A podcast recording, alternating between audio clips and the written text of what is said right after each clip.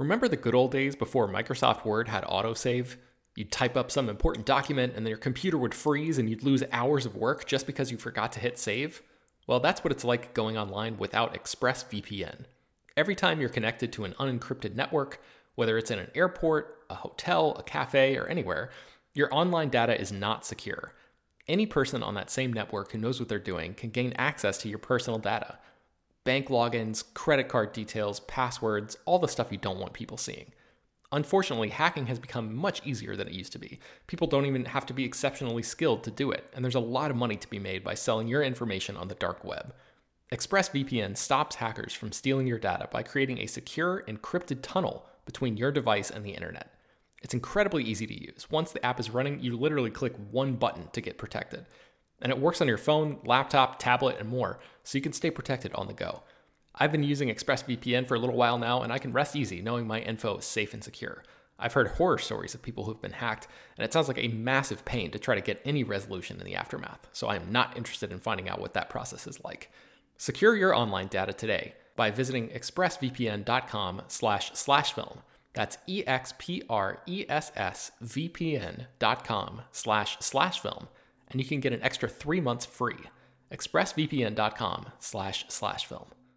This is the story of the one. As head of maintenance at a concert hall, he knows the show must always go on. That's why he works behind the scenes, ensuring every light is working, the HVAC is humming, and his facility shines. With Grainger's supplies and solutions for every challenge he faces, plus 24 7 customer support, his venue never misses a beat. Call click grainger.com or just stop by. Grainger for the ones who get it done. Hello, everyone, and welcome to Slash Film Daily for Wednesday, December 29th, 2021. On today's episode, we're going to have a spoiler filled discussion about the Book of Boba Fett, Episode 1 Stranger in a Strange Land. This is Slash Film editorial director Peter Sciretta. And joining me on today's podcast is Slash Film editor Brad Oman. Hey, that's me and Star Wars nerd. He's he's all, he's the smartest person that knows the most about this universe, this galaxy far, far away that I know. Bryan Young. Oh, that's very kind of you to say because you know lots of people who know lots about Star Wars.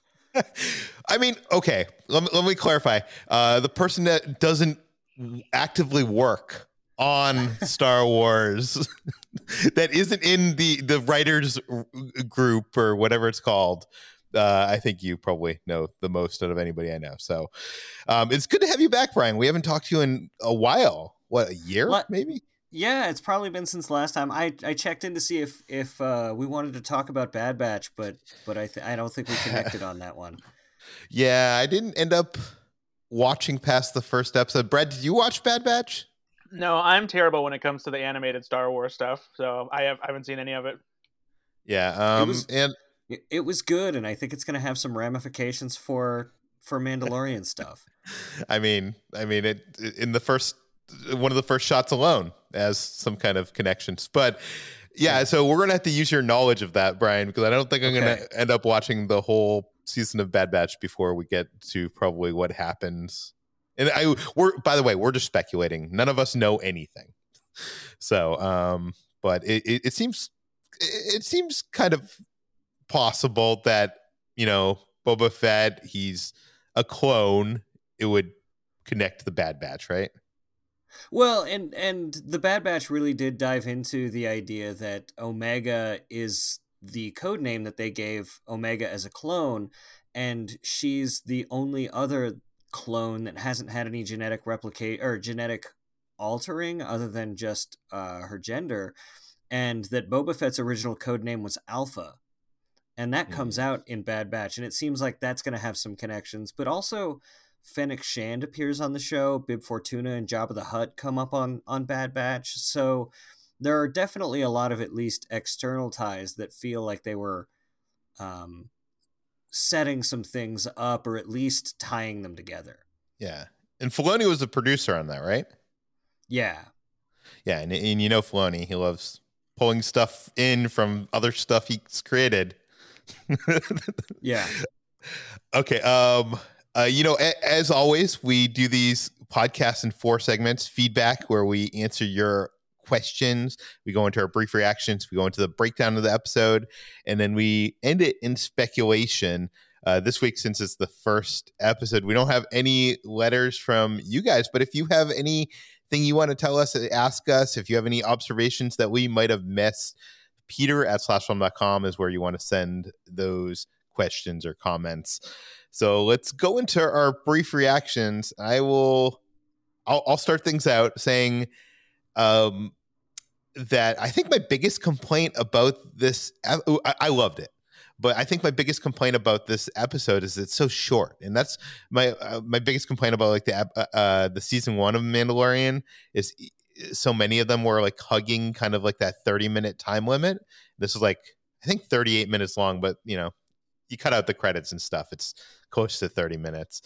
Um, but uh, I don't know. It has everything you'd want from Star Wars. Uh, Star Wars stories it has droids, has creatures, has aliens, has a cantina, has a mystery, has mythology, expanding the universe. And uh, the thing I like is it's familiar, but it's also at times weird and not what I expected. And uh, yeah, uh, Bryan, what are your brief thoughts on this episode? I didn't feel like there was a whole lot of new territory tread in this episode. I kind of feel like they were taking everything that we were we'd already been able to imply uh, bit from other media and just showed it to us to do the table setting for this, just in case people hadn't put the dots together, right? Like, um, you know, how many fans of The Mandalorian who are like excited about Boba Fett are going to have actually connected the dots about the reason that Boba Fett showed up in The Mandalorian wielding a gaffi stick? Like, how many of them are going to remember necessarily, like, that? How many of them are going to remember that Boba died in the Sarlacc? I guess. I don't know. I mean, like, I guess I didn't need to see Boba Fett punching his way out of the Sarlacc because I assumed that he had. Um, but Bryan, so you can't like- you can't leave that to a novel or a comic book. You need to see how he escaped the Sarlacc Pit. I, I gotta agree with you. I mean, though. like that's like that's like saying in Raiders of the Lost Ark, you need to see Indy break up with Marion when she was a kid. We can just assume that that happened and move on. I think if this came out right after Return of the Jedi, maybe. But I feel like we've spent what three decades wondering about this four decades. It's a long time. Uh, wondering about this. We need to see that. I, I do want to agree with you that I think a lot of the other stuff is kind of a pitfall that was set up by the fact that like he appears for the first time in uh, I guess Mandalorian season one, but mostly Mandalorian season two, and we kind of have to explain how many years has it been since Return of the Jedi? We always have this conversation every time we do a Mandalorian so, episode with you. I, I put this in my review for Slash Film, but like, um, it's between three and five years after Return of the Jedi. There's uh, some some who will say like definitively it's five years, but they haven't pinned a time down in the canon, and I guarantee that they will not actually tell us what definitive time there is unless there's a, a story reason for it from elsewhere in the storytelling. So I keep telling people it's sort of this squishy three to five year post Return of the Jedi region. Yeah. So I think the rest of that stuff in the episode, the flashback, is having to do the service of explaining, oh, he escaped the Sarlacc pit like almost right away. Where has he been for all these years? Um. Yeah. No. And and really, a lot of the stuff that I was just sort of like, it it felt like they're gearing up. The big question that I had leaving this is why is Boba Fett different?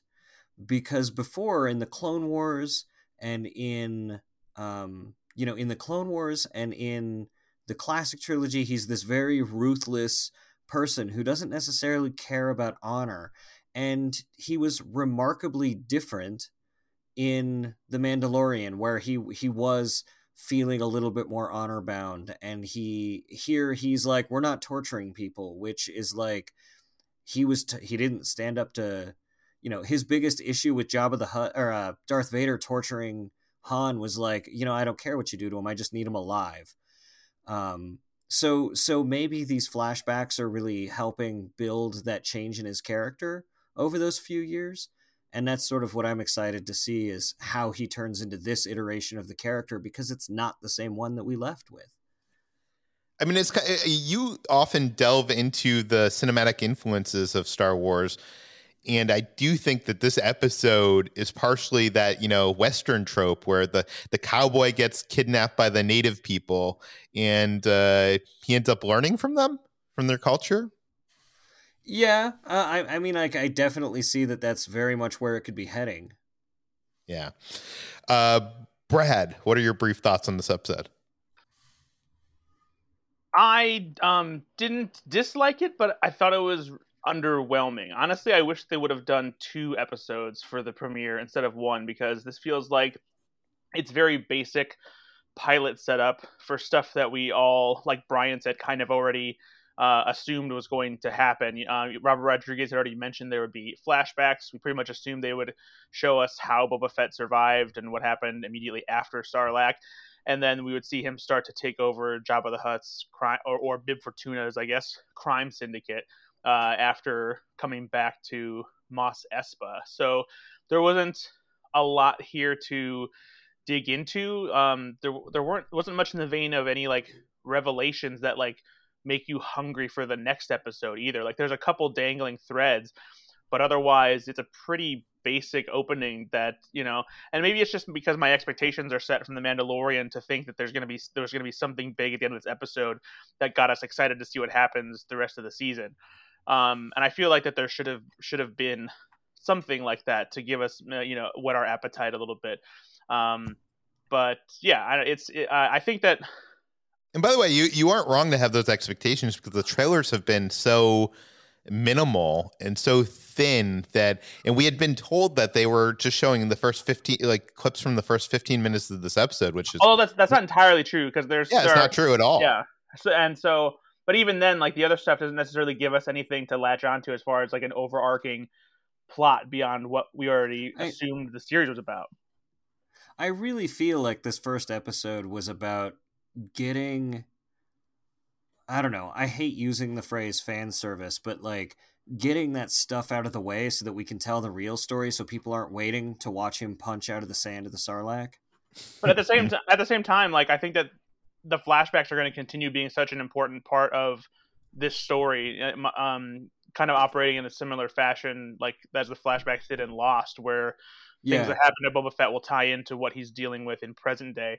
Um, and so that's that's interesting. But I hope that whatever happened in his past between Return of the Jedi and when we run into him again in The Mandalorian is like a story that's worth telling. So I don't know.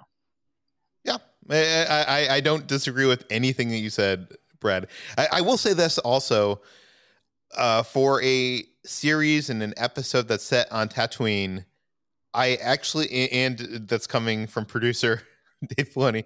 Uh, I respect how much this wasn't an Easter egg hunt of an episode. It would have been easy to like. I, I know you mentioned fan service uh, before, Bryan, with the Sarlacc pit and stuff like that, but there there wasn't that much of like. It would have been easy to like overload this with like, oh, remember this, remember this, and I'm sure that's coming because you're in this place that we've been to before in the original trilogy. But I, I kind of love that it was kind of trying to do its own thing. But um, okay, before we get into the episode, why don't we talk about the new theme song for the Book of Boba Fett? This was released like an hour before the show went on the air. Uh, I and, and, this is by the the same guy that did uh, Ludwig Göransson. Uh, he he did uh, the Mandalorian. He did a lot of the um. He did Black Panther. Yeah, he did all, all the work of Ryan Coogler um, yeah, it, this is not what I was expecting at all. When I heard it online, I actually leaked earlier in the day. I was like, I'm not sure if this is it because it was so vocal, which you never hear this much vocal with with his scores. And also, uh, I don't know, it's just not what I'm expecting. And I, I kind of hated it when I first heard it, but then when I heard it in the context of the show and when the credits hit, I, I it, it had grown on me. I, I mentioned it online. Someone replied to me and said it sounded very Swedish um, and also has kind of like some spaghetti western vibes to it. I wanted to know, uh, Bryan, what did you think of the uh, the the main theme there? I you know I didn't catch it early um because I I tried to hit it first thing in the morning Yeah. instead of waiting up for it. Um so I caught it in the context of the episode and yeah, I picked up a lot of those spaghetti western vibes for it. It feels so much I, I don't know, this episode felt so much like um one of one of one of Rodriguez's mariachi films, but in Star Wars in a lot of ways, right? Mhm. Even down to the really um, overexposed sort of um, negatives and things like that. And so it fit for me in that that that really gritty sort of Western context of the of the episode. Brad, your thoughts on the music? So I like Ludwig Göransson's themes that he made for Boba Fett, but it's uh, shown in the credits that he only did the themes for the Book of Boba Fett, and he's not doing the entire score like he did for The Mandalorian. And it is painfully obvious the pieces that Ludwig Göransson did not compose because it sounds really generic when it's not Ludwig Göransson's signature music, and that's very upsetting. I I have to agree there. It seems very basic when it's not the the themes that he's composed. And the, the, the composer of this is actually Joseph Shirley, which he was like the score programmer on Ryan Coogler's films. I'm not even sure what a score programmer is. I know a lot about filmmaking, but the music side of things is a little bit not something I really know much about. But um, Well, my also- apologies to Joseph Shirley because I'm sure Yeah. that he's making his way up the ranks, and this is like a big opportunity for him. But I feel like this is a strike. Yeah, he did some additional music on The Mandalorian as well. Um, but yeah, I, I yeah, I feel you with this one. Okay, let, let's let's get into the breakdown because we've already gone 15 minutes and we haven't gotten to the episode. Uh, this episode begins with ominous music and some panning shots of Jabba's palace. It's it's never been so empty before, and uh, I admire how faithfully recreated it is. Um, I I wondered if they were shots lifted straight out of Return of the Jedi. To be honest, that shot Hmm. of it empty looks almost identical in framing to the moment where Luke comes in, uh, when when it's all very quiet and dead. Um, as far as the interior goes, the exterior they obviously sort of created. I, I imagine we'll Yeah. get lots of shots of that, but that one shot felt very much plucked right out of Return of the Jedi to me. It's very possible. Uh, we see Boba Fett laying in a tank filled with water. Is this a Bacta tank? It is. It is Yeah. okay because it looks different than what we've seen in the uh, the original trilogy. Like Luke was in one that was like vertical. This one's more of like horizontal uh, tank.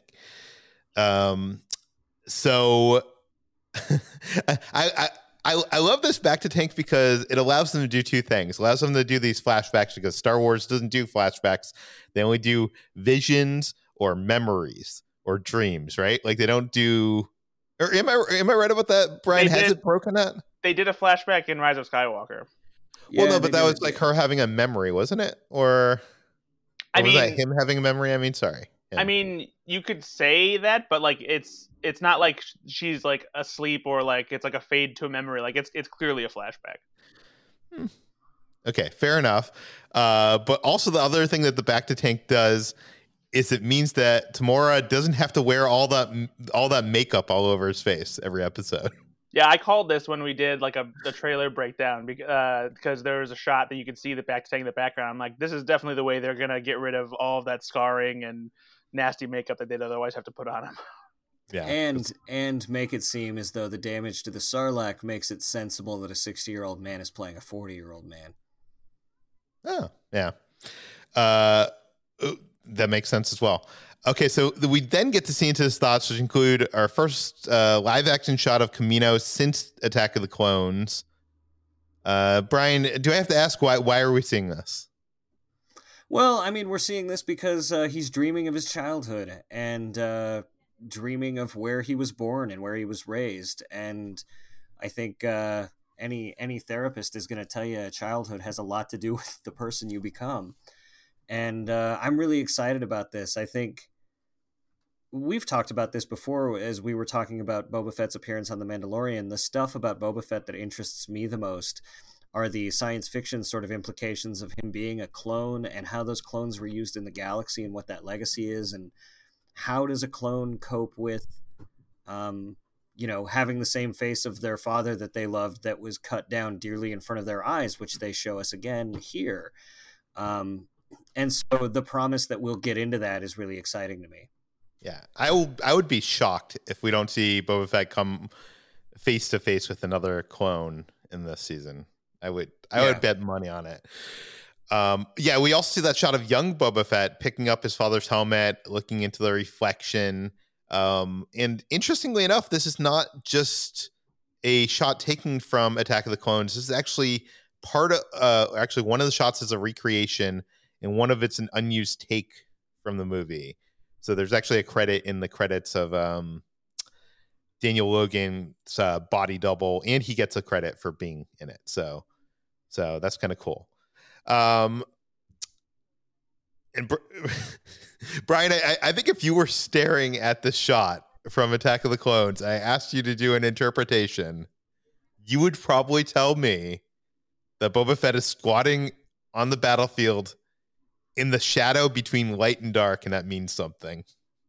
Yeah, no, I think that that's I think that was very purposeful and yeah. uh, I loved how they they played it up, but gave it some movement and made it. I mean, it was very apparent it wasn't the shot from the movie, right? Oh, and maybe it's just me feeling it's very apparent because I know yeah. Attack of the Clones really well, probably better than most, or more than anyone should. to be honest with you, I didn't even notice it until someone pointed it out on Twitter. So, but I, I got to say that's probably my least watched Star Wars movie. So, um, okay, so Boba wakes up inside the Sarlacc pit. He realizes he needs some oxygen. He takes some from a stormtrooper that had been uh, thrown in there, I guess, recently, or I don't know, who knows. Uh, and then begins to fight his way out. I, I got to say, I loved this sequence because it could could have been played from a wide, and it could have shown you like this epic shot of the Sarlacc pit and the destroyed sail barge. But it's done so much in like close up and in close quarters with Fett and putting you in his in the claustrophobic position of being in there. I, I, was wondering if you guys had any thoughts of this whole sequence. Well, I think I think that is very much not just a symptom of um, trying to recreate that feeling of claustrophobia and you know ever since 3PO said that that the the Sarlacc would slowly digest a person over a thousand years, I think we all had an idea of what that would look and feel like and sound like. And I think they really recreated that really well. But also, I think it's a matter of like production budget too, right? Like, do you want that huge shot? It's expensive digitally or physically to to to have the big epic shots, but why not why not play it close, especially in a uh, a situation where that makes sense and go the cheaper route. And plus, I think if you do that wide shot, then that feels a little weird. It almost feels like a Wes Anderson diorama shot of the Sarlacc, like where you would see Boba Fett and a stormtrooper and like you know uh, a, a, a, skiff guard that fell in from the sail barge and stuff like that. Just random things all spread out. I, am also I, a little bit surprised that they spent so little time on this moment. I, I, know Bryan, you don't think that this moment needs to be in there at all, but uh, I don't know. It, it, feels like a moment that fans of Boba Fett have been waiting for for decades, and he kind of like just easily gets out. Like he, I guess, doesn't. I guess that's the thing to me is it just feels so obvious. Yeah. Although I will say, I think that it does raise some questions about the Sarlacc because the way he digs out is like a good distance away from the mouth. So like how big is like the sarlacc mouth or like does the digestive system spread out like all around like the the mouth that makes up the the you know the pit there? Well, and then the other thing is, is where, where did that stormtrooper come from? That's a more interesting story. Is how that stormtrooper got in there, because there weren't any on Jabba's sail barge. Yeah. Oh yeah, but um, he could have been in there for up to three thousand years. But right, again, it raises but... more questions as to how that works because then why is yeah. he in roughly the same position that Boba Fett is in? Yeah, yeah. I, I will say this: I don't know anything about the anatomy of Sarlaccs, but one of my favorite things in Galaxy's Edge is in Dok-Ondar's. They have a baby Sarlacc in a yeah. tank, and um, you can kind of see the anatomy of the creature in, in that form in, in the comics. Uh, uh, Han Solo and Chewbacca, I guess, stole it and sold it to Dok-Ondar. But anyways, I'm getting far off here. Um, okay, so what happens after that? So the Jawas steal his armor, you know, Which, leaving him for dead. Which was something that came straight out of Chuck Wendig's Aftermath books. Again, this is one of those things where it's like um, both the Aftermath books and The Mandalorian season one told us that Boba Fett's armor ended up in the uh, in the hands of the Jawas. So seeing it happen is fine, but we already knew that. Yeah, I feel like we didn't need. I don't know. I guess if you leave any of the pieces out, then people would be like, "What happened to his armor?" Yeah. Right.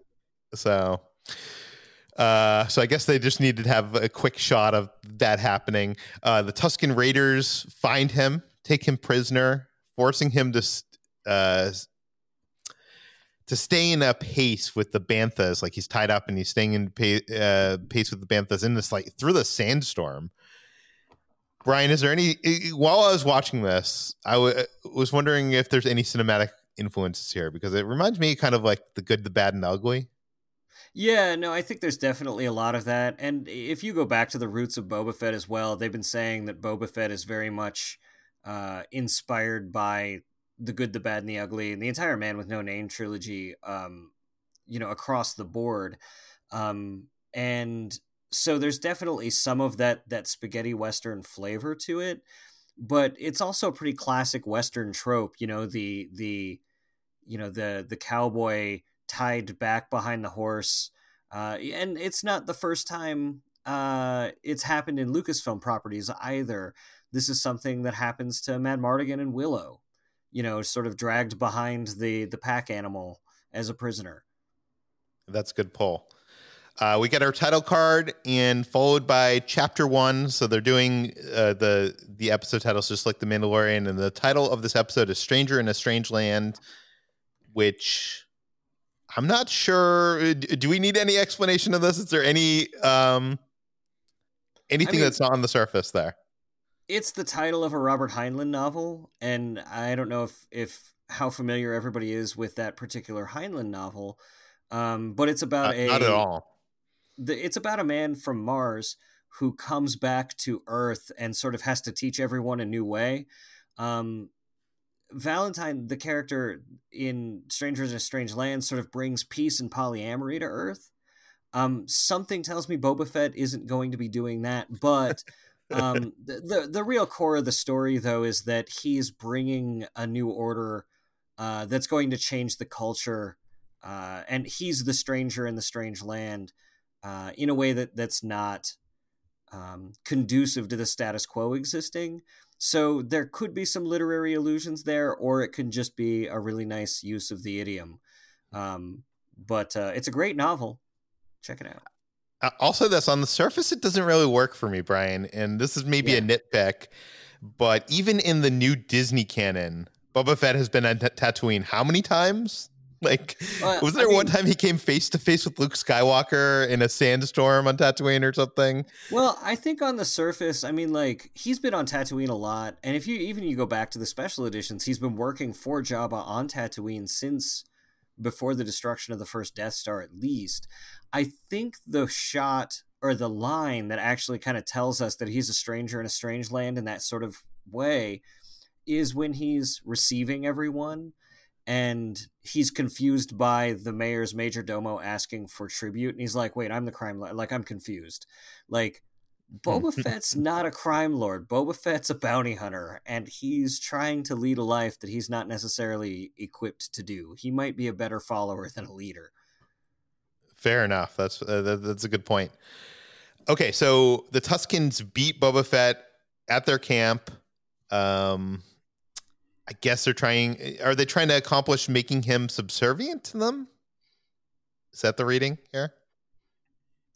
Because later they're gonna make him do some work, so it, it seems almost counterproductive to like beat him up and then force it him to do work. But part of me wondered if this is like their way of like testing people that they capture and trying to acclimate or get them to like join their ranks as Tusken Raiders.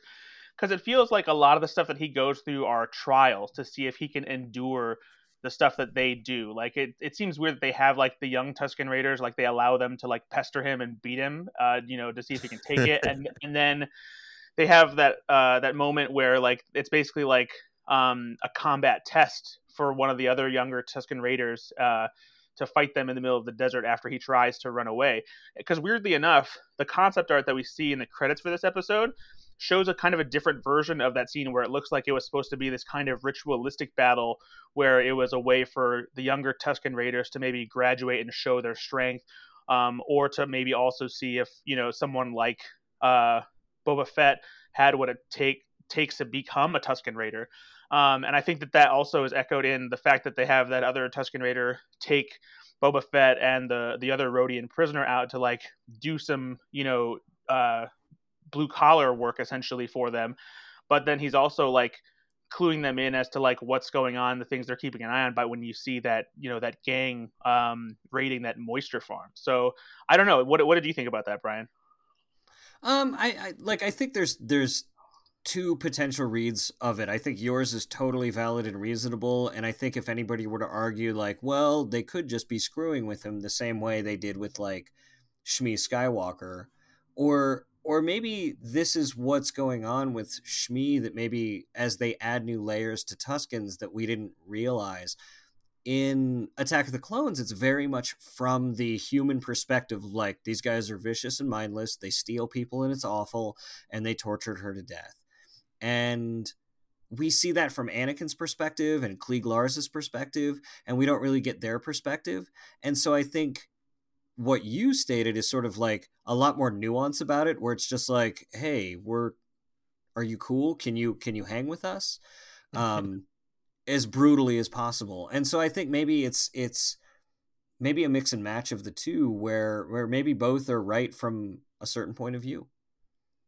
I do like how this in the Mandalorian is kind of, or humanizing the Tusken Raiders more, and yeah. uh, you know they used to be sand people, now they're Tusken Raiders, and like this is they they, they and also even visually, uh, you know, I wasn't talking about this, but visually, I like the evolution of uh, like seeing what the the chief looks like, the warrior, like they have like different features to them that I don't think we've seen yeah. before.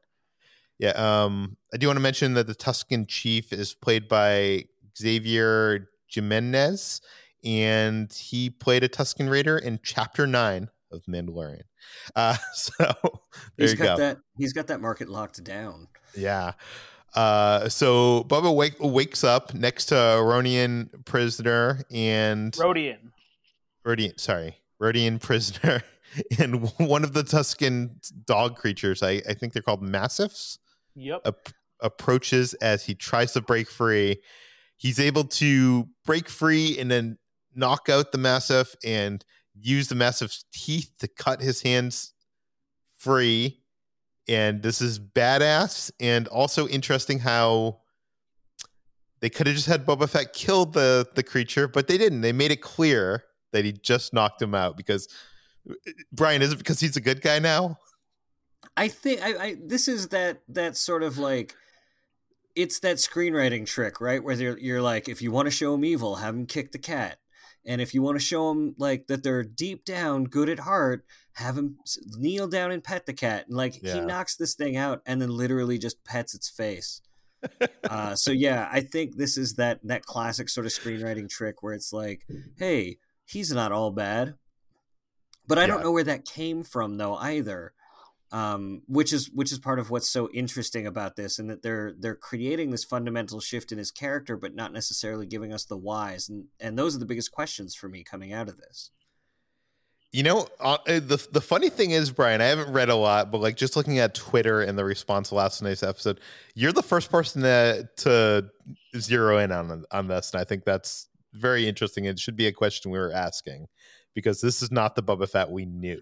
I mean, isn't that true though? Because like in the canon of Star Wars, since they revamped it after Lucasfilm uh, was bought by Disney, they wiped out a lot of who Boba Fett used to be, and I don't think there's been any indication of him being entirely ruthless or anything like that.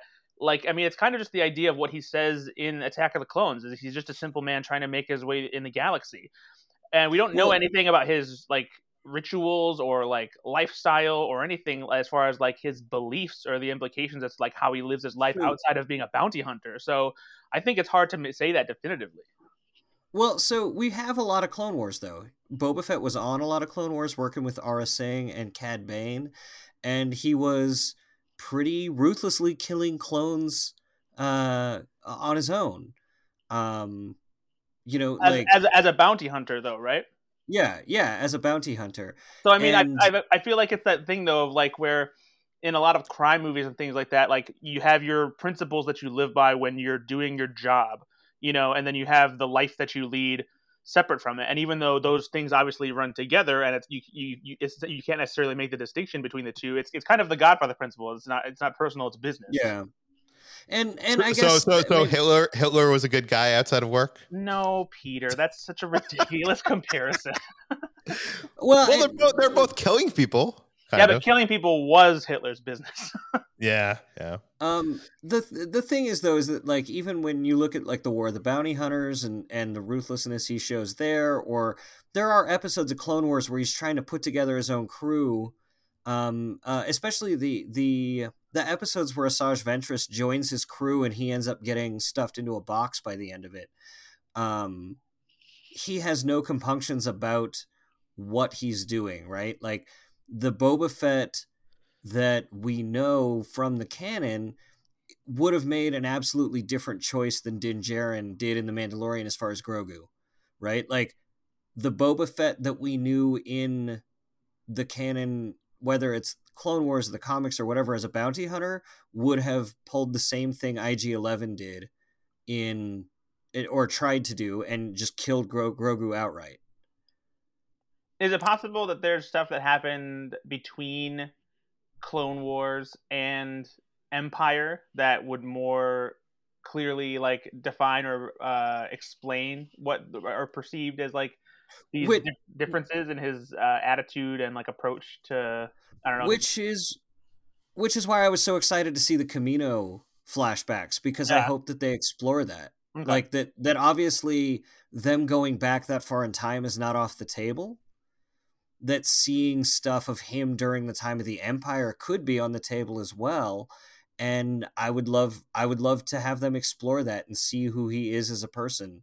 Um but but yeah, that, that's I mean, they they did even think it's a hire. complaint, It's just curious for me. I, I was gonna say, um, technically, I mean, they did hire an actor that looks a lot like Daniel Logan for like one small shot in this episode. So, I mean, if you have that guy, Bryan, may, may, maybe there's some other stuff there that they could they could do. Yeah, at, at that age, there's some stuff they could do. And I mean, like, for the time of the Empire, like, shortly after, if they wanted to do flashbacks in that era, they have Daniel Logan sitting around.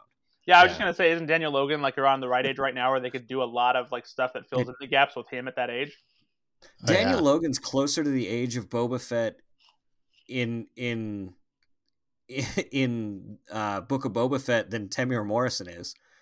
that's funny Yeah, that is funny. Okay, so he tries to break out the Rodian, uh, but the alien signals the tribe. This ends with Fett being matched up against a Tusken warrior. Uh, again, this is uh, what Brad's talking about. Like, why is there just one of the warriors? Like, fight, like, why is you know what is going on here? What are they trying to do? And wh- I'm hoping they explain that a little bit more because it's um I don't know. It's a little curious to me.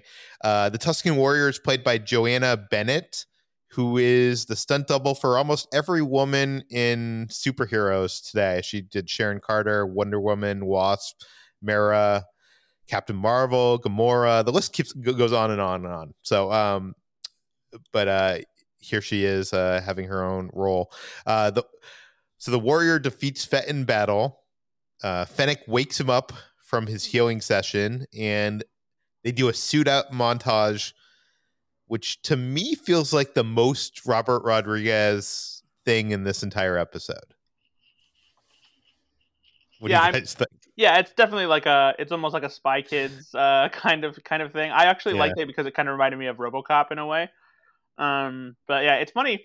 it seems like this was a change from what they had maybe originally envisioned because there's a piece of concept art in the credits that shows Boba Fett standing in front of what is essentially like a, samurai armor display stand with his suit on it and then also his rifle and gaffi stick. And it, it, looks like at one point they envisioned him merely dressing himself but in this sequence obviously we see that ha- uh, he has a bunch of droids helping do it so. Yeah. I'm glad you paid attention to the the credit uh, concept art brad because this, that's one thing i didn't pay attention to this time around. I feel like in mandalorian season two there wasn't a lot of like differences like huge differences. There was a couple but um okay so a bunch of people from the surrounding area have shown up. They're they're there's a line at the door. They're there to present Fett with tributes uh, to welcome him, welcome their new lord. The first alien that we see is Bryan. What is species? Aqualish. Is that right? Aqualish. Yeah. Aqualish. Um, and this is credited in the credits. I'm gonna. Uh, Garfalquaquix or something. Something like that is the, the name of this person. He's played by Barry Lowin, who is actually the actor who played the Mandalorian in most of the second season, or the, I guess, stunt performer, whatever he, don't he's know. The, he's the one that played the Mandalorian when Pedro Pascal walked off set, right? The, correct. Yeah, because he because he left because he was so mad about the series and not not having his face shown. Yeah. Yeah. But um, but he does have credit as the Mandalorian for most of the second season. Uh, so he's one of those guys in the suit. Um, so they they aren't able to communicate with some of the locals because they don't have a protocol droid, which is kind of funny. But they do have 8D8, which is Jabba's smelter droid from Return of the Jedi. Do you guys have anything to say about uh, this droid character? Uh, I mean, the one thing I will say is something that we specifically called out on slashfilm.com is that he is voiced by Matt Berry, which is fantastic.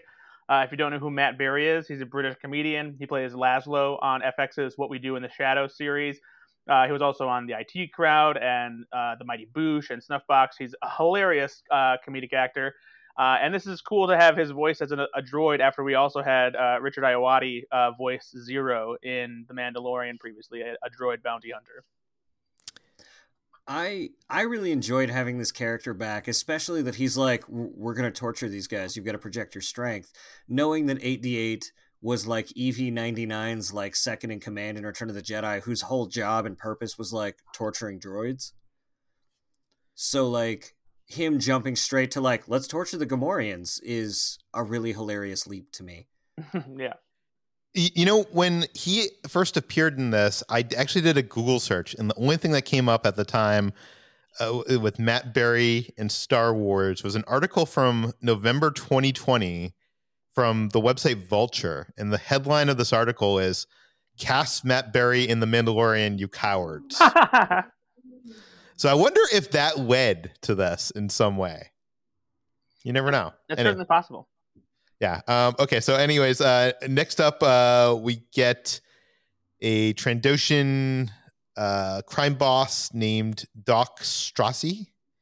And uh, this is interesting because this character is actually the Robert Rodriguez cameo because because Rodriguez can't help himself. He can't just direct. He has to do the cinematography. He has to do the music. He needs to be in the movie.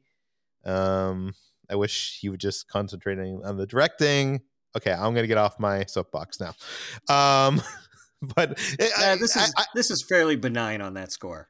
I guess, uh, but I guess if if I was directing a Star Wars movie, I would cameo in it too. So he um, probably got paid more to be in it than than to direct it. I'm guessing.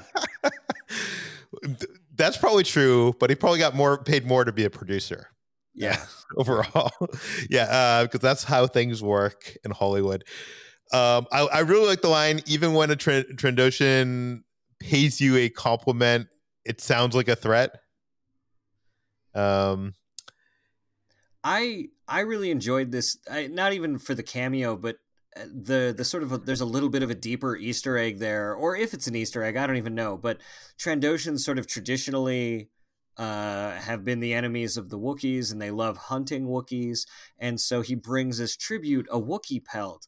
But one of the coolest details that we've had about Boba Fett since you know 1979 or whatever is that Boba Fett and his armor in Empire and Jedi had uh, Wookie braids of Wookie fur down one side.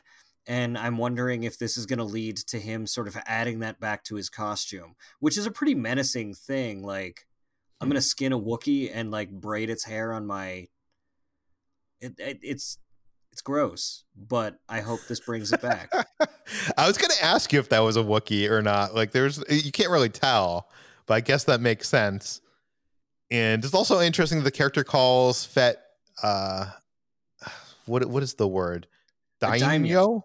Yeah, which yeah. is uh what what does that mean? Uh in feudal Japan, daimyos were the the exercisers of the will of the shogunate or they competed for the shogunate themselves. Yeah. And uh obviously Star Wars has a lot to uh, be credited towards, you know, that kind of mythology and iconography.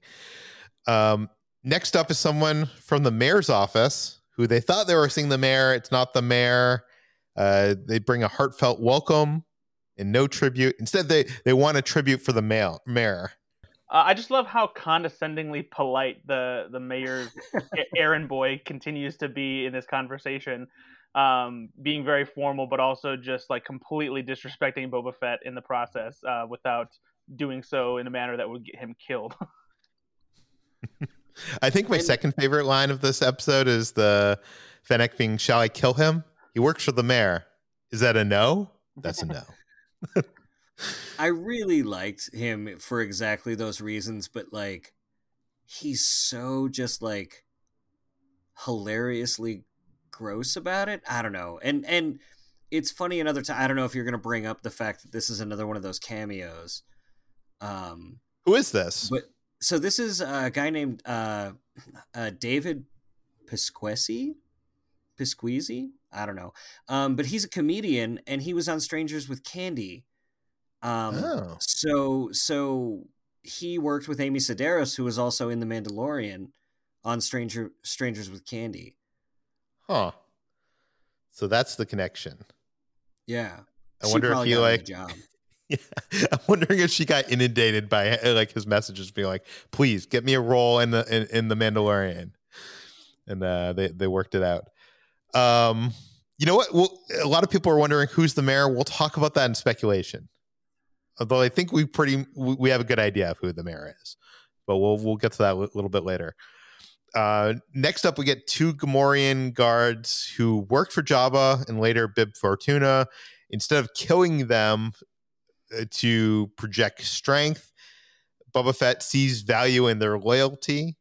Um, and I should mention that one of the Gamorrean guards is played by this guy named Frank Trigg, who was this MMA. He was like kind of a famous MMA fighter, and he's now a stunt performer in Hollywood. And then the other guy is Colin Hymes, who's another stunt performer and a lot of stuff.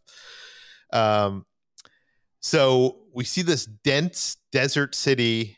It like continues into a canyon, and then like basically fills up the canyon Bryan, I got to ask you, what city on Tatooine is this?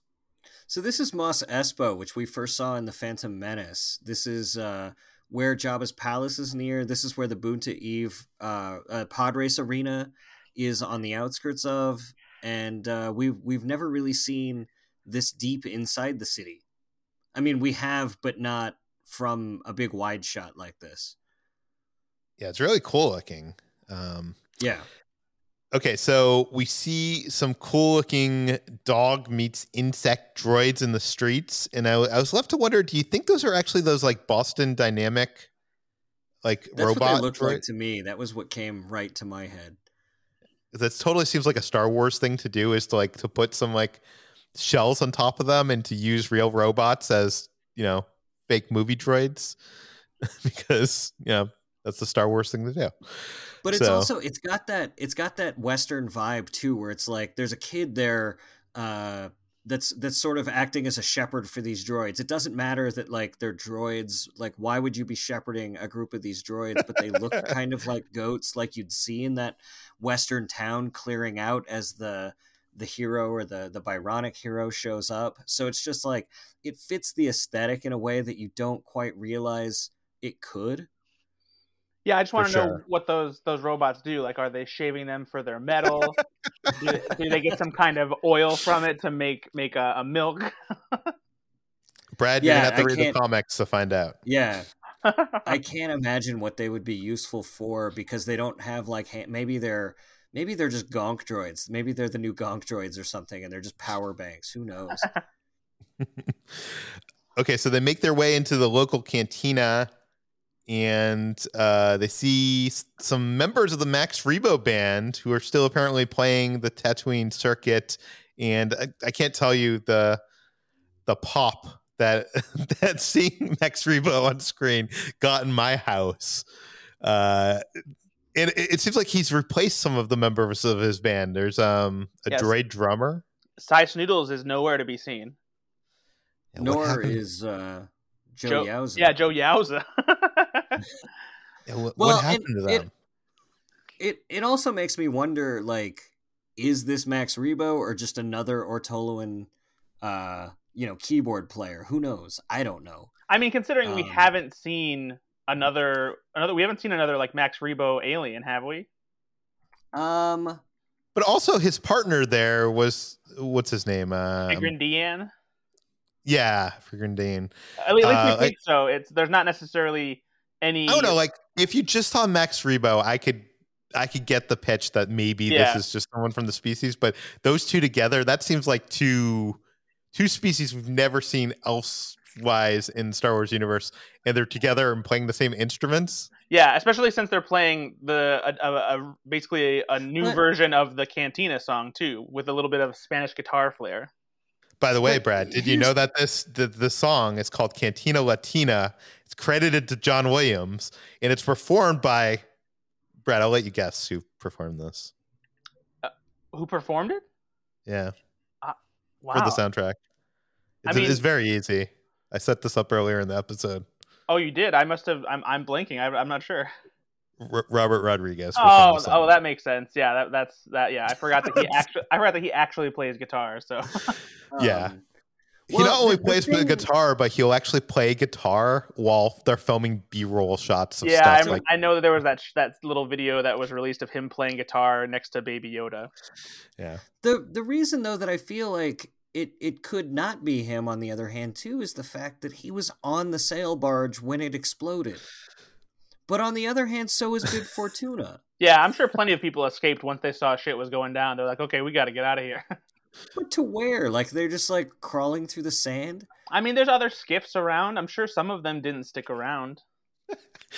You know, I, I know there's probably some listeners out there that are hating this and they're like, why aren't you talking about Boba Fett? But this is my favorite part of the podcast, guys. And I, I just enjoy talking to you guys about this because this is like so in the weeds of Star Wars mythology and canon that uh, I just love it. And if I'm being honest, I, uh, th- you know, bringing characters back like Max Rebo and Figrin D'an make me like hold out hope that we'll get like a This Is Spinal Tap mockumentary focusing on either Figrin D'an and the Modal Nodes or the Max Rebo band. Maybe someday.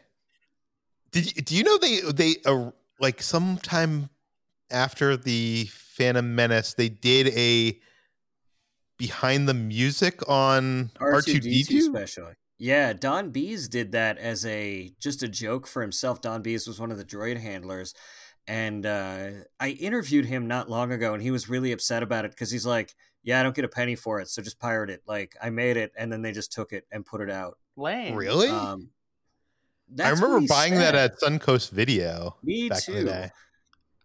I still have my copy. It was funny. I mean, like getting Christopher Lee talking seriously about working with R two as a as a co-star is funny as hell to me. Hey, if we can get that, Br- Brad, maybe we can get that um that Max Rebo special that you want. So. Yeah. See, there you go. Uh, okay, so the, the the coolest thing to me in this cantina has to be the Rex style droid manning a game gaming table. If you don't know, uh, Rex uh, was the captain of Star Tours, the original Star Tours. Now he is the DJ in Oga's Cantina and Galaxy's Edge. And uh, obviously, he's not the only type of that droid. But here we see him manning some kind of gaming table. They're not playing Sabacc; they're playing some kind of other game. But, which, is, uh, which is interesting because the concept art actually it appears that they are playing Sabacc because you can see the the same card Oh. on the on the table. So I wonder if they switched it to like vary up the gambling that's done uh, across the galaxy. Did you guys see anything else cool in this cantina? Those were the those are the big ones for me uh, with the, the the RX series droid, and I wonder if you know if they were to have voiced him, maybe would they have brought back Paul Reubens? Um, and it just seems like a pretty standard Star Wars cantina. It, it is a little brighter um, than, like, I guess um, the one from A New Hope or Oga's, and it has some plant plants and stuff. But um, yeah, I, I gotta agree. It's kind of like the standard. And it, it does have more than drinking. It has the gambling. Uh, they they have the droid servers that we saw on like uh, R2D2, like that whole Yeah. um, serving tray thing. Uh, and the proprietor of this is a Twi'lek named Garsa Fwip, which is probably one of the best Star Wars names I've heard in a couple years. Uh, and she it's calls no it the, scissor punch. she she calls it a sanctuary. I'm I'm wondering if that's the name of the place or if she's just referring So- to it as in in the subtitles she calls it the sanctuary and they capitalize sanctuary so i assumed it was the name of the place Bryan. I love that that that you you noticed that. okay, uh, and she's played by Jennifer Beals, uh, who is famous for what Flashdance. She's been in a bunch of movies. The Book of Eli. She appeared in two segments of that uh that movie Four Rooms, which uh, was Robert Rodriguez involved with Four Rooms. he directed the misbehaviors the antonio banderas segment where the kids find the dead hooker in the hotel room So was she in his segment? No but i think she was in wasn't she in tarantino's segment She was in two It's of the segments, but I don't know which one. It's probably been 15 years since i watched four rooms so the fact that i'm pulling any of this out of my head is shocking me uh, yeah, I didn't have time to go rewatch that to to figure it out. But um, I, I'm guessing that's how Robert Rodriguez knows her, and that's how she ended up there. But uh, that's just an assumption on my part. So, uh, Fwip seems welcoming of this new boss. Uh, do you think it's what what things seem like? Do you think she's she's happy for it, or do you think there's going to be something more to this? if there's nothing more to it it's really bad screenwriting to have sent him there in the first place Yeah, fair enough. Um, I mean, it, like if if why would you have a scene with a character showing up and saying like, "Hey, I'm rolling over on your on your on your action here, and I'm taking over," and they go say, "Oh, cool, fine, I love that," and then leave, and then there's no repercussions for that or no Yeah. fighting. Like, what's the point of the scene? And by the way, they uh, we should note that they leave full of a helmet full of Republic credits that have that new Republic logo on it, and seconds later are attacked. Are those two connected, Brad? What What do you think? Uh, I think it's a safe bet. Okay. Uh, I Yeah. I read it as it could have been the delegation from the mayor too. hmm. I think that's possible, especially if you consider that we know like uh, footage that we've seen in trailers and for the teaser for next week involves uh, the mayor. But part of me thinks that this is maybe just another crime syndicate in general that is one of probably uh, several that will try to usurp the power now that Boba Fett is the new one in charge. Yeah, Yeah. Okay, so they a gang of assassins come from the rooftops and attack them. They have these kind of red uh force shield, hollow sh- shield things. I'm not sure if they have a name in Star Wars canon or not.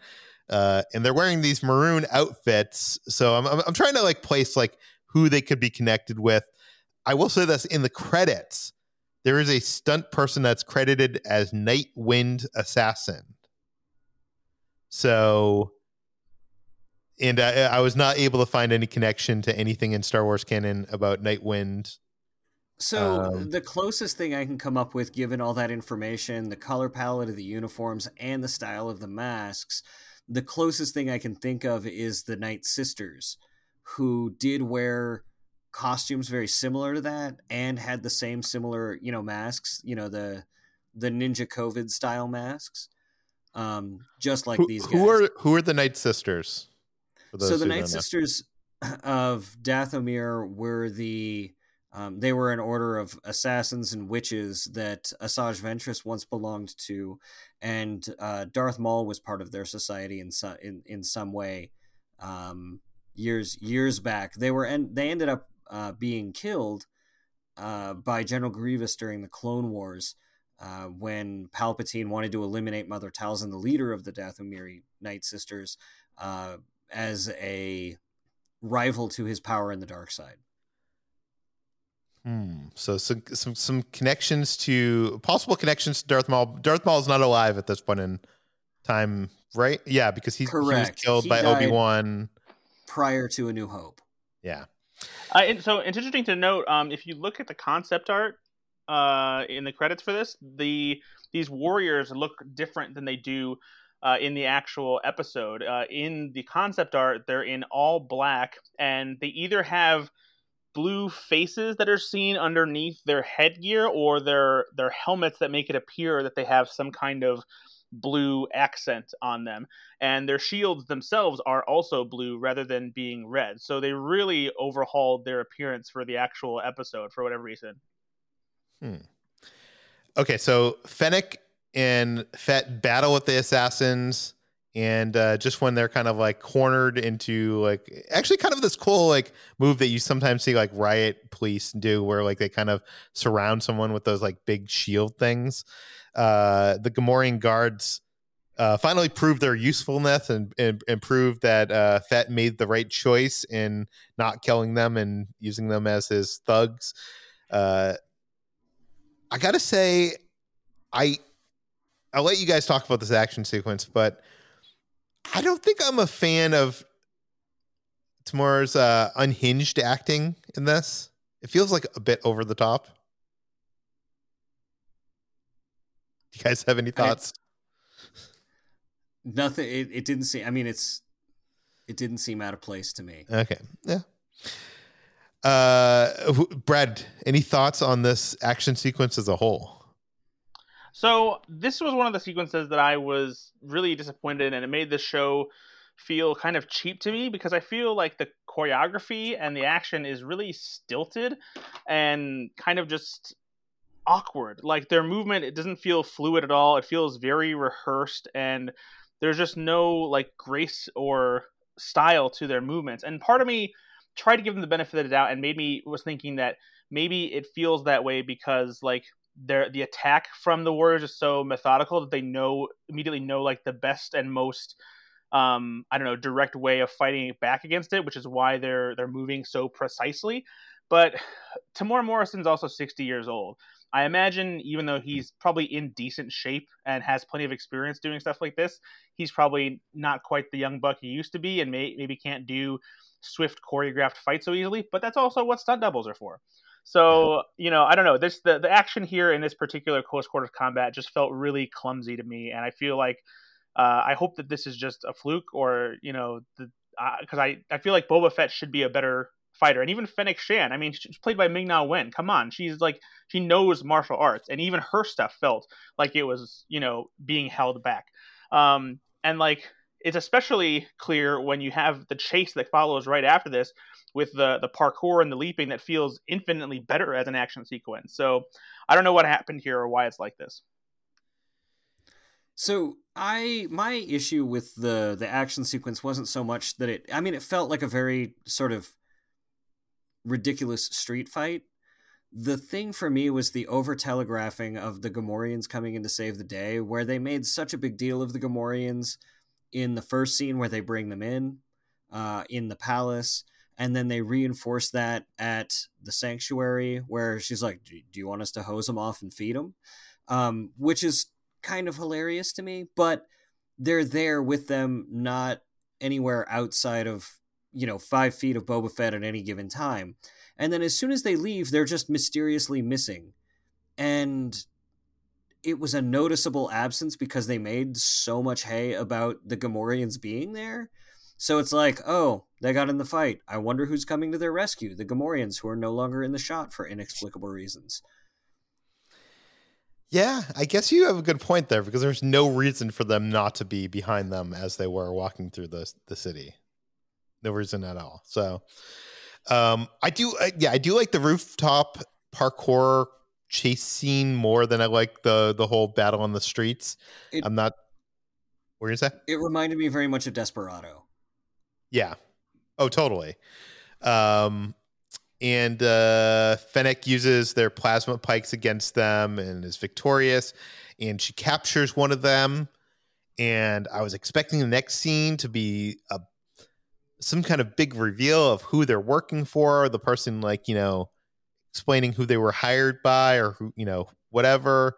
And this might have to do with what I said earlier of them not showing like they were so uh, stingy in what footage they use to promote this this series. And you know, in interviews, they were saying like it's only the first 15 minutes of the episode, which is it isn't even like most of the footage from this the trailer is not even in the first 15 minutes of the episode. So it's kind of weird. Um, but I, I think me and a lot of people were expecting some kind of reveal in this episode. I think that that might lead to a little bit of disappointment. Just you know, expectations are are, are, are, a thing like that where like you know if you're expecting something you don't get it then you feel like but it was never promised us i think it was just like the framing of how they were marketing this thing anyways um okay so boba is returned to his Bacta tank and we get another uh memory flashback where he's he's back with the tusken child um, who's leading him and the alien back into the desert. Uh, and I should mention that the Tusken Kid is played by Wesley Kimmel, who is not Jimmy Kimmel's son. Um, it is uh, a young boy who was uh, one of his recent roles is he was uh, in the Scarlet Witches commercials in WandaVision. So he's been in other Disney Plus stuff. Uh, so they come across a moisture farm that's getting ransacked by a bunch of bikers on speeder bikes. And the audio description, you know, I sometimes like to go to the audio description because it'll tell you out loud more details than I'm able to make out with my eyes. Told me that the the bikers that are ransacking this place are actually Nikto bikers. Who are Niktos, uh, Bryan? So they're uh, a species of people that have you know sort of traditionally been enslaved by Jabba the Hutt. Jabba the Hutt had a Nikto guard. Um, one of them was actually uh, the one that that sort of gets named Nikto in um, in Return of the Jedi was played by Corey Dee Williams, Billy Dee Williams' son, and the name itself is a reference to Forbidden Planet, uh, or not Forbidden Planet, The Day the Earth Stood Still uh, Klaatu, Barada, Nikto are the the code words to get through the robot, which got used again in Army of Darkness. But those are the species of uh, the sort of most prevalent slaves in Jabba's retinue on Tatooine. That was probably way more in the weeds than you wanted to get in. I just got carried away there. That, that's fine. I like those those off ramps or those um whatever you want to call them. Uh, I guess my question here is, what is this scene about? What are we tr- uh, supposed to get from this scene? Because I was I was expecting maybe that once the bikers went away, that maybe the Tusken would go there and steal some of the water from the. There's like this big like moisture machine thing that's like spouting out water almost like a fountain and it seems like he's uh, the Tuskens are all about the water right? Like they want those like melon things later on water. What uh, but they they just leave you know they just walk away from that. Like brad do you have any theories on what what's going on here? Well, I imagine that this gang, whoever they are, is someone that the Tusken Raiders are familiar with, and by now they probably know not to mess with, and that includes probably entrenching on any of their territory. Uh, especially since they very went out of their way to mark uh, that residence with their their gang symbol. So I imagine that's probably a good as good a reason as any. Um, maybe also it's so weird. It's so weird that they were marking that residence with uh, Double J, Jeff Jarrett, uh, the WWF wrestlers' old logo. Yeah, absolutely. um, but uh, that reference is lost on me entirely. it, it, it, doesn't. It, yeah, it would be lost on most people. But I was trying. I was trying. I was trying to figure out what that like that marking meant. It maybe it's um, marking it for J.J. Abrams. Maybe. But uh, no. So yeah. So I um. plus, I also wonder if maybe the Tusken Raiders, since they're like these sort of uh, tribal people, if they have some kind of aversion to moisture farm technology and they get their water, you know, the old-fashioned way. Bryan, any no, thoughts I on what's going on? I think they, I think um, they have traditionally attacked people connected to the moisture evaporators and sort of have stolen that water. I think I think Attack of the Clones kind of talks about that with Shmi, but also, um, well, I guess maybe some of its legendary material now. But mm. um, the story I kind of got was that it was something that that the Tuskens, if they were there in force, would have done something about. Um, but the kid was there with two prisoners, right? And so he wasn't going to be able to to stand up to them, especially if he couldn't count on the prisoners to help him. And so it was like, let's just leave and report report this back because I can't handle this on my own. I think that probably makes the most sense.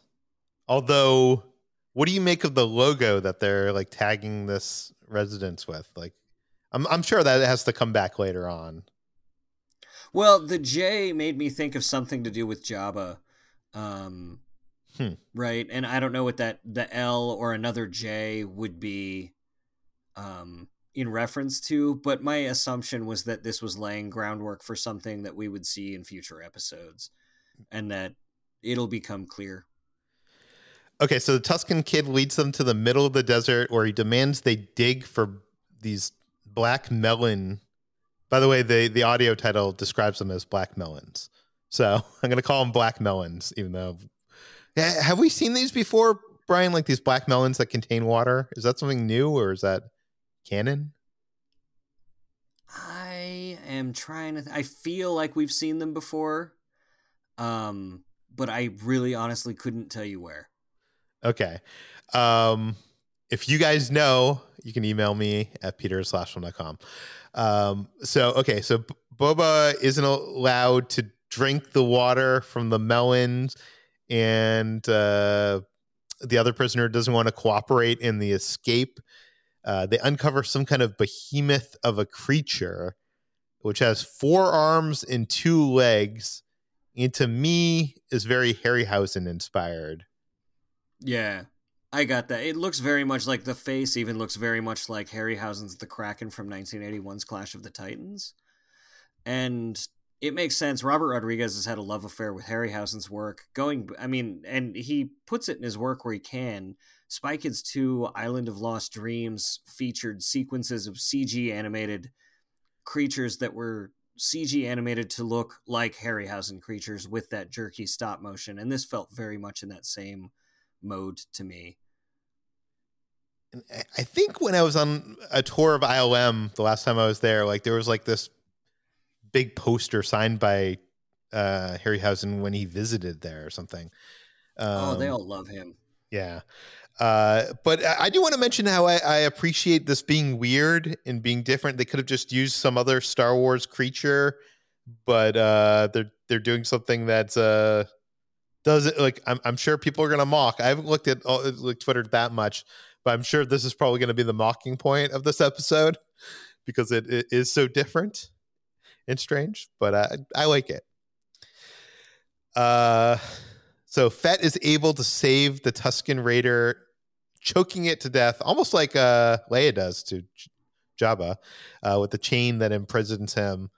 Uh, later, the kid returns to camp with the decapitated head of the creature, and the tribe like celebrates his his accomplishment. Not not the accomplishment of Boba Fett, his prisoner, but his accomplishment. Um, the chief offers Boba his melon, uh, which is you know has the water that he's been desiring. So, Bryan, reading between the lines, what are we to make of the the, the last uh, scene or, scene or two of this this episode? Is this like is this how someone becomes a Gamorrean guard? Like, is this how you become like a grunt for someone? You mean a uh, Tusken?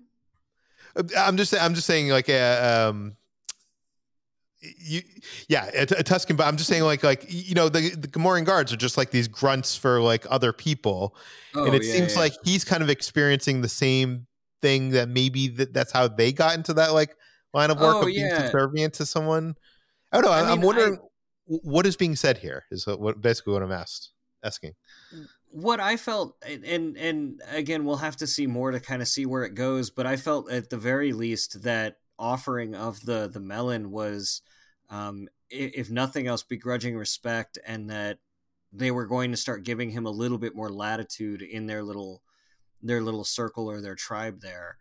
Um, and yeah, I could see Boba Fett working his way up. The fact that he has a gaffi stick in the Mandalorian says that he's going to have to earn that somehow, and that melon was that first step to to doing that.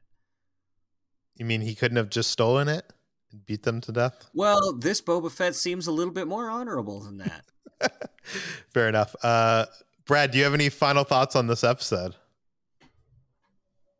I wish that there was a little more for us to sink our teeth into. It feels like an abrupt ending without much uh, set up for what's to come beyond just the basic bones of you know what we already established. I, I just I was hoping and expecting more, which is you know why I said I wanted like a second episode to really dig into more of what the show is going to be about. But yeah, clearly Disney is set on slow rolling their reveals and. uh yeah, though there are some hints, uh, which I guess we'll talk about here shortly in the speculation part of the podcast.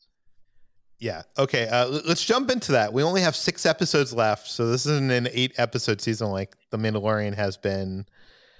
Uh, wait, did, was season two of The Mandalorian eight episodes? Uh, yes, it was. So both season one and season two were eight episodes. Um, this time we only get seven. I'm guessing that might have something to do with COVID. Maybe not. I'm guessing also the the reason why a lot of the bad guys in the show have masks might be COVID related. Related, maybe not. Um, okay, well, let's get into the speculation. Uh, who is the mayor? Is it anybody we know? I don't. I don't think so. I mean, they gave the name of the mayor. I don't have it at, at my fingertips, but I looked at. I looked at. Uh, I looked at it in the subtitles and can't remember it off the top of my head. But it wasn't a character that I'm familiar with off the top of my head.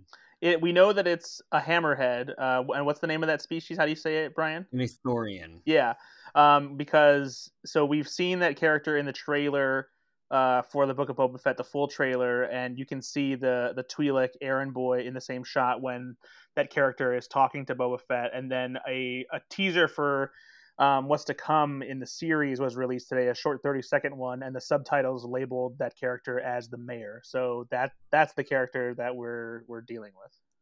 Oh, I didn't even see that teaser.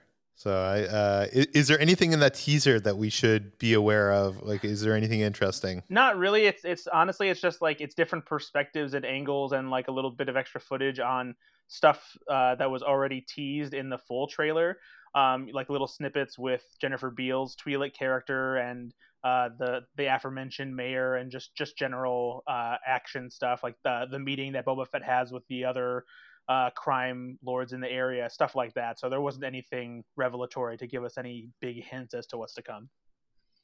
Do either I, of you have any? Oh, what were you gonna say, Bryan? I was gonna say I really think this is floating on the fact that Boba Fett's sort of like a like a cult icon among Star Wars fans, and that's the steam that they're charging ahead on, rather than new stuff. Yeah, fair enough. Uh, do we have any other theories or thoughts, speculation on who the Night Winds assassins are working for? Like, do, do we just think they're working for the Ithorian mayor? That we were just talking about, or is it someone else? That seems possible. I think it's too early to know for sure because, as we've seen in the, the short clips where Boba Fett's having like a big crime family meeting, there are a lot of different alien species with their hands in the crime syndicate cookie jar. And so they could be working for anybody. But um, I think the biggest hint that we have of what could potentially be in the works here comes uh, from a little musical cue in the score.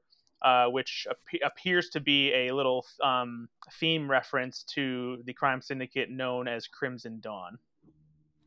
Bryan, have you heard this? No, I haven't. I haven't heard that yet. Um, I didn't so, yeah, pick up um, on that either. Yeah, minute and forty seconds into the Boba Fett uh, Book of Boba Fett theme song is what sounds like the Crimson Dawn theme. I'm not sure if it is.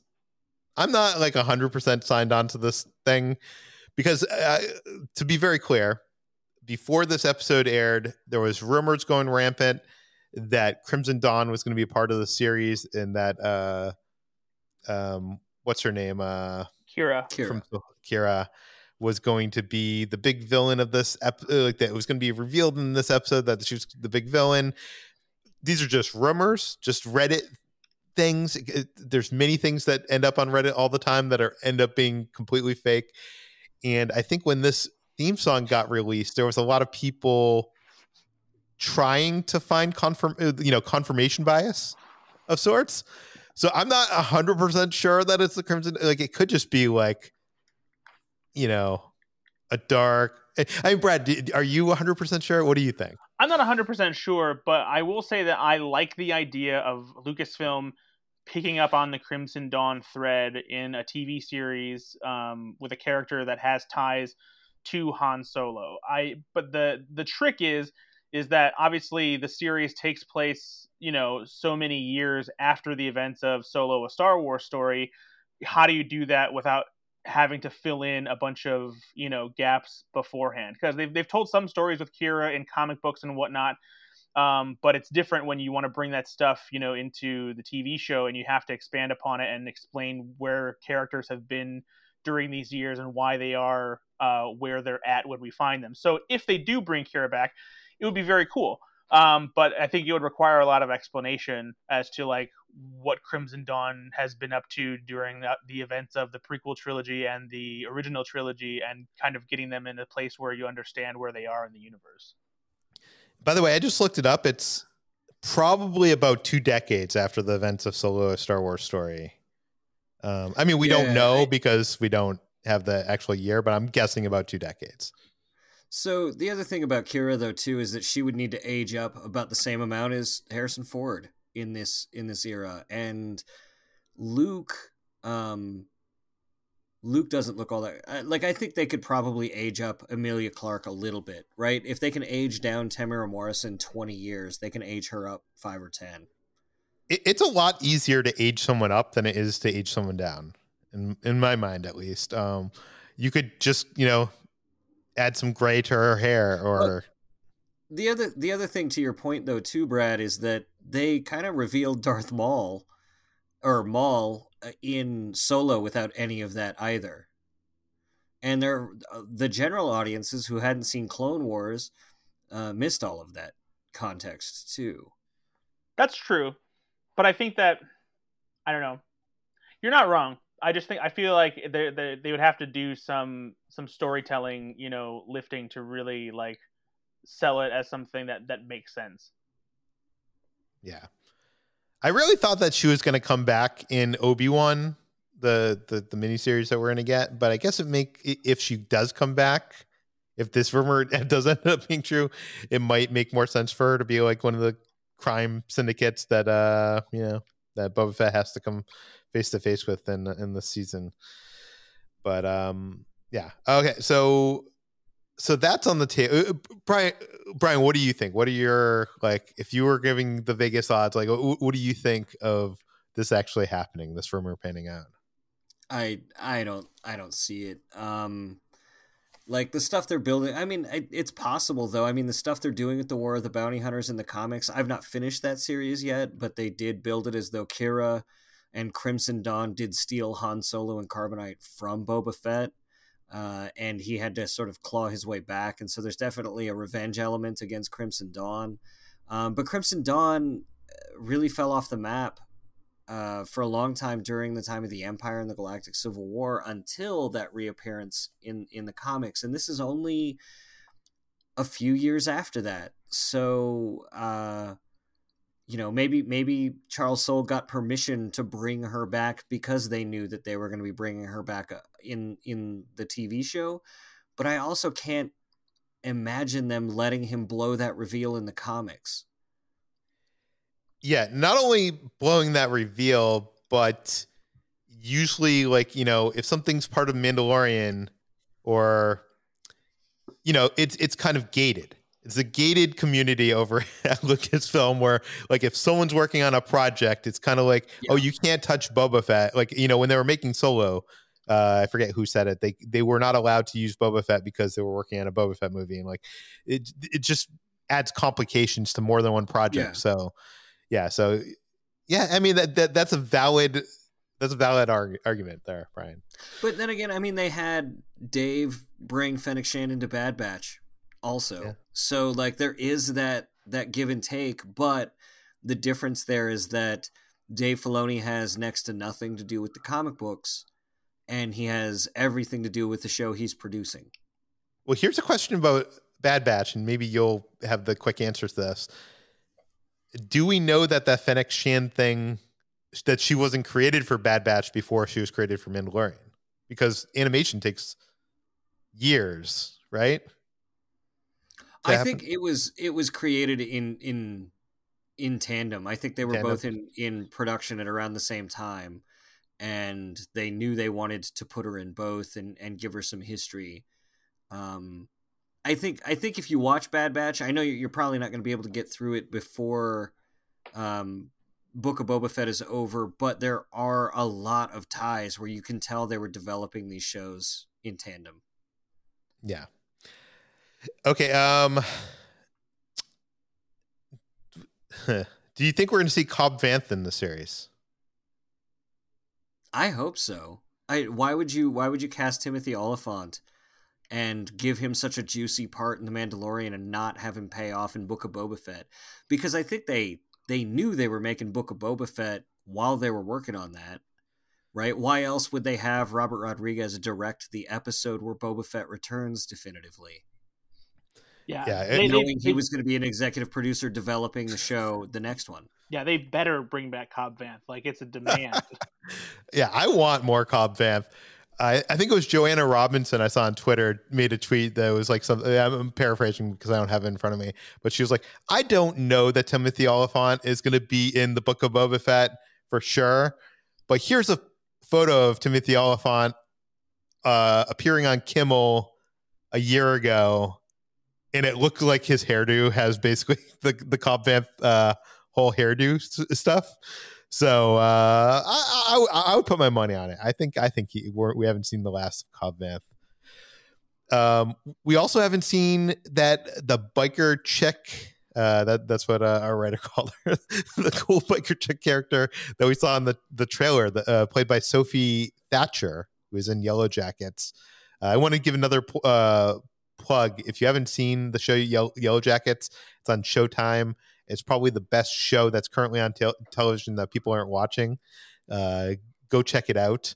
Uh, how do you guys think that uh, this this biker chick character is going to play into this season? Oh, I have no idea. She's certainly not a Nikto. That's for sure. But she also yeah. had different a different bike. She had like kind of like more of like a solo style bike where they were on like speeder bikes in uh the people that were ravaging, right? I think I think that's what's hard about this first speculation section that we're doing is that they've played everything so close to their vest and we don't have it and and this this first episode didn't reveal anything. It was all table setting of information we already had. Yeah. Um yeah, I, I, I, I really like that's all the questions I wrote down in my notes. I guess my biggest question is who is the big bad of the series?